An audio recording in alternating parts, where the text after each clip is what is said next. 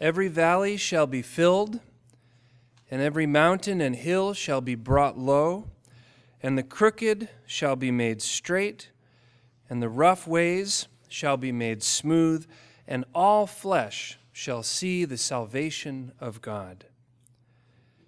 In the name of the living and true God, the Father, the Son, and the Holy Ghost. Amen.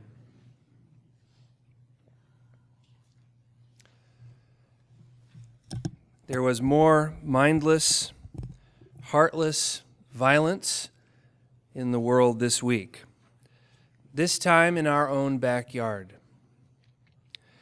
Yet again, human beings were destroying other human beings. What could be worse than humans destroying other humans? Doing it in the name of God. The devil, no doubt, rejoices at such destruction. These massacres create a flurry and range of emotions for us. And by us, I don't mean those people that are in the midst of the massacre. I mean all those of us who experience them from afar.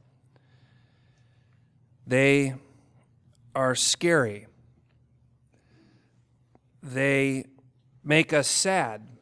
They hurt physically, emotionally, psychologically, and spiritually. And they make us angry. And they stir up all sorts of deep questions in our being. Where is the meaning? Where is the hope? Thanks be to God that He has given us a promise of hope, a word of hope in His Son Jesus. And in today's gospel, John the Baptizer proclaims this very vision of hope that we have in Christ our God. It is a promise that was first declared by the prophet Isaiah generations before John's time. John manifested the promise. Our Lord Jesus Christ fulfills it. Let's listen again to the promise of hope that we have in Christ. It is as meaningful and true today as it has ever been. Every valley shall be filled, every mountain and hill shall be brought low. The crooked shall be made straight, the rough ways shall be made smooth, and all flesh shall see the salvation of God. As you might imagine, this is not a promise of geographical hope. There is something much deeper. It is a promise of the restoration of humanity from the bondage and destruction of sin and death.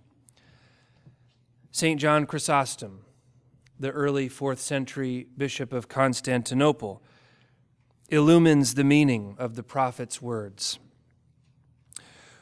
When the prophet says that every valley shall be filled, he is signifying the exaltation of the lowly.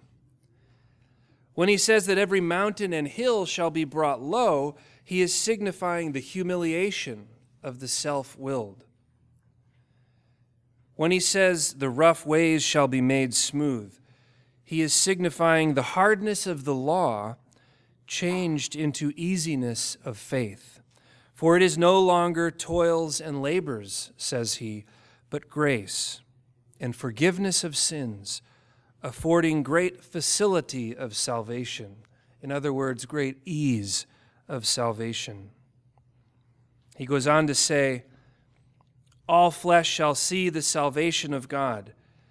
That is, everywhere, declaring that the power and knowledge of these, our gospels, this good news, would be poured out to the ends of the world, converting the human race from, he says, a brutish disposition and a fierce temper to something very gentle and mild. The promise that we have is that the world will be made right again. And that rightness, that righteousness, that salvation has come in our Lord Jesus Christ. But what about all this evil that exists? between his two advents, this age of the church, between his first coming in a stable and his second coming in glory, which we await. What about all this evil in the world? What about all this sin? What can we do? Remember Father Kraft's question several weeks ago. We want to do something. What is it that we can do? In my study this week, I stumbled across some words from Mother Teresa that I'd like to share to this point. They are given on the occasion of her being awarded the Nobel Peace Prize in 1979. I had never seen her acceptance speech from that award. Uh, if you have 19 minutes to listen to her, uh, you will not, they will not be wasted. It's an incredible exposition on the love of Jesus that she shares in her acceptance speech. But when she received the award, she was asked by someone, What can we do to promote world peace? And Mother Teresa's answer was simply, Go home and love your family. What can we do to promote world peace? Go home and love your family. In other words, the peace of the world if there is any, the peace of Christ, if it exists at all in the world, begins in the home. It begins in my family. It begins with my siblings, my spouse, my parents, my children. It begins in my own heart. In truth, these terrorists, they have no power. How can they, when the victory over sin and death has already been won through our Lord Jesus Christ? St. Paul, writing to the Corinthians, says, O death, where is thy victory? O death, where is thy sting? In truth, they are destroying themselves because that is what sin does. Sin destroys God's good creation. Sin creates low valleys by hurting people, humiliating them. Sin makes hills and mountains by puffing up the self with pride and self love. All these things, which are precisely the reason our Lord Jesus has come in the flesh to fill the valleys and flatten the hills and restore and perfect his creation. What can we do? Our job is to receive the gift of life, to accept the promise, to claim the victory that we have in our Lord. That is our job. How then do we receive and claim the victory? Well, this is exactly what John the Baptizer came to do, to point the way to this victory. And he does so with one simple word when he says, Repent. Again, St. John Chrysostom points out the great importance of this act of repentance.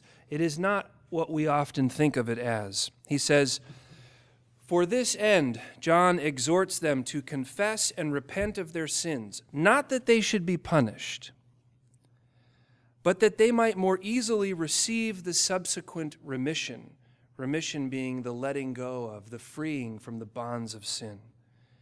He says, For had they not condemned themselves, they could not have sought after his grace. And not seeking, they could not have obtained remission. I think about the analogy of when we're sick, we go to the doctor. And if we don't go to the doctor, then we don't receive the healing benefits of the doctor visit. It begins in ourselves. For had they not condemned themselves, they could not have sought after his grace and not seeking, they could not have obtained remission. Our sinful nature wants desperately to point our finger in judgment at the world around us. And we can quite easily and naturally condemn just about anyone or anything other than ourselves.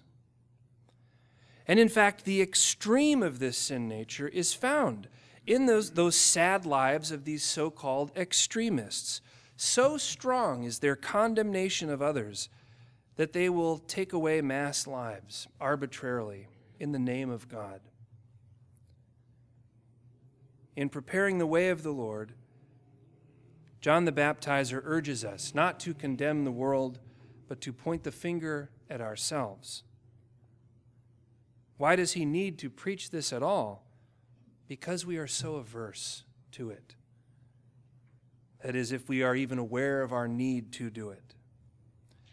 Being mindful of my own sin, taking responsibility for my own unrighteousness, repenting of my wrongdoing, and as it says in the baptismal covenant, and whenever I fall into sin, repent again and return to the Lord. That is my first step in receiving the gift of life, in accepting this promise, in claiming this victory, this gift given to us in Jesus. If we are able to do it at all, then it must begin in our own hearts and in our own homes. Only then can it extend into our neighborhoods, the nation, and the world.